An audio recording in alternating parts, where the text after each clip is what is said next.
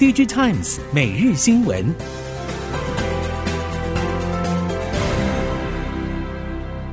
听众朋友们好，欢迎收听 DigiTimes 每日新闻，我是翁方月，现在为您提供今天的科技产业新闻重点。首先带您关心。苹果公布最新财报，在中国市场销售出现衰退，引发关注，而这也让许多外界先前的担忧成真，也就是苹果在华为重返市场以及 Android 阵营打出 AI 手机大旗，强势抢攻的夹击之下，苹果在中国手机市场也终于感受到逆风。不止高通和联发科两大旗舰手机 SoC 业者高喊生成式 AI 导入手机势在必行，中系手机品牌也积极的把各种生成式 AI 应用抢先导入去年底的旗舰新其之中。两家业者也表示，今年 AI 手机的功能精进之后，渴望带动旗舰手机的需求规模进一步攀升。从客户以及周边生态系统推动的积极程度来看，AI 手机的发展速度有望超出预期。笔电 ODM 今年的资源将锁定在非笔电业务，其中伟创提高百分之十的资本支出，重点在高效运算。伟创总经理暨执行长林建勋指出，笔电产业已经成熟，不论订单或价格都变动有限。反观 AI 才刚要开始，伟创新增的资本支出主要用在不同地点的扩充产能，包括台湾的竹北、高雄、内湖都在建厂或扩充，而海外的越南和墨西哥也正在进行。林建勋透露，高效运算主要集中在台湾，而因应客户需求，也将首度前往美国西谷设厂。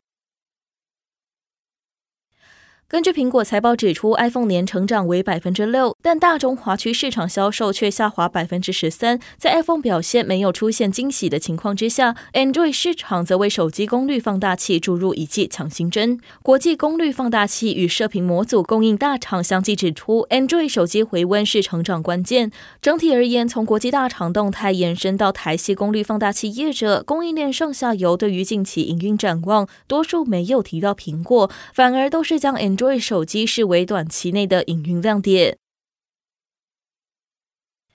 近日，关于工业市场负面消息不断，相关业者直言，工业相关客户过去几年担心晶片供不应求，为了要和其他应用争取产能，重复下单的状况是存在的。虽然工业客户从去年下半开始启动库存调节，但鉴于总体经济转弱导致整体基础建设动能趋缓，库存去化可能还会持续一段时间，至少今年上半还不会转好。总体经济和地缘经济局势的负面影响都持续冲击工业客户对于晶片拉货的动能，无论是未转型的愿景多么灿烂，需求不佳的大环境会抵消所有成长的可能性。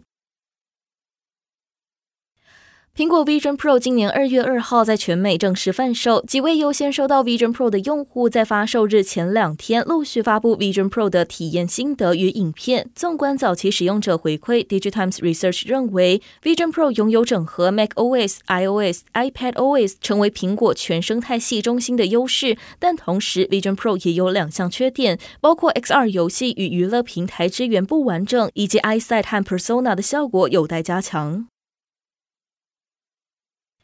NVIDIA 执行长黄仁勋日前接受彭博电视台采访，他表示，印度、日本、法国和加拿大等国家正在讨论投资主权 AI 能力的重要性。黄仁勋认为，这些国家应该拥有数据这个自然资源进行提炼以及生产，且对主权 AI 能力的认可是全球性的。黄仁勋几个月来一直在谈论各国以及其公司将宝贵的数据以及可从中提取的情报保存在本地的重要性。这种针对 AI 热潮的全国性举措将推动资料中心的扩张，而这需要专业知识和硬体，也将推动对 NVIDIA 产品的需求。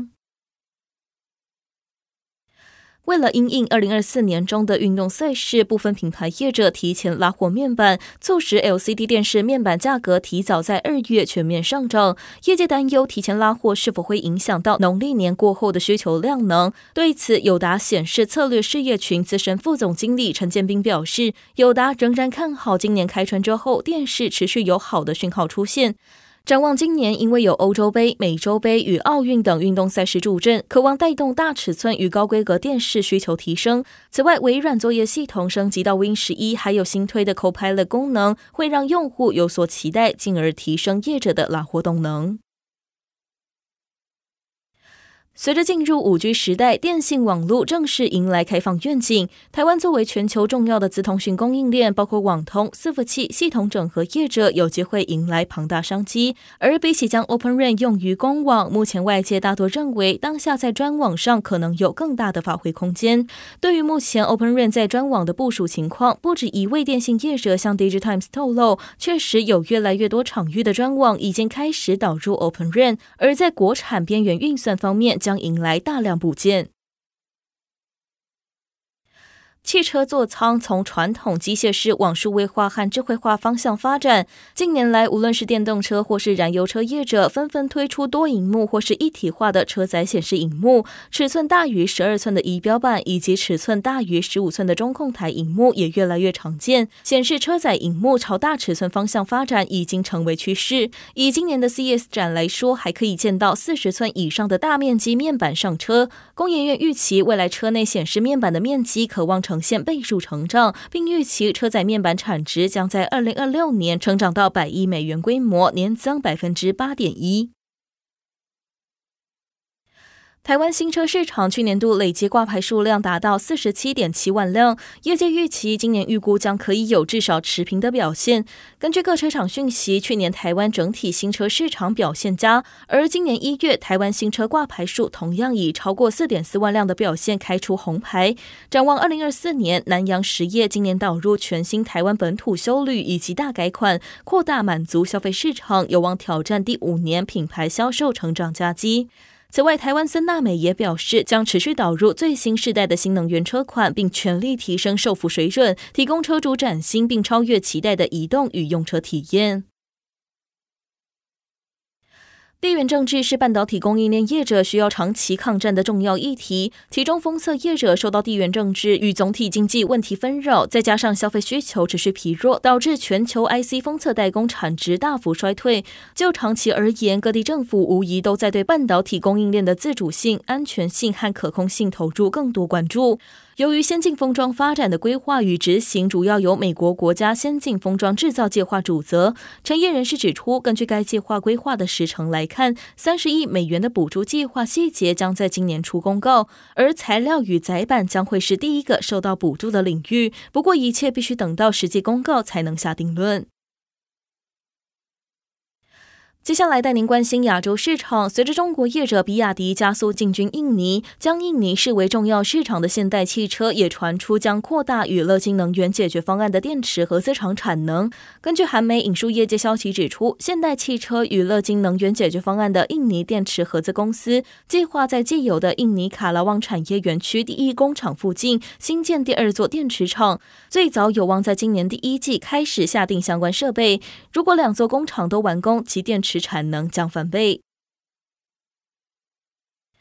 全球半导体业已经在马来西亚投资超过五十年。随着奥地利 IC 载板制造商 ATNS 开始在居林的工厂生产，马来西亚已经拥有大部分产业价值链。近年，许多跨国公司采取加一政策，分散生产基地，马来西亚也从中得利，并希望一举成为全球高阶制造中心。ATNS 在一月二十四号为其居林的工厂举行开幕仪式，这是该公司在东南亚的第一处生产基地。在 ATNS 居林新厂的开幕幕仪式上，马来西亚国际贸易及工业部副部长刘振东指出，槟城、吉打、玻璃市和未来的霹雳州北部正在形成一个半导体聚落，将在马来西亚和全世界扮演重要角色。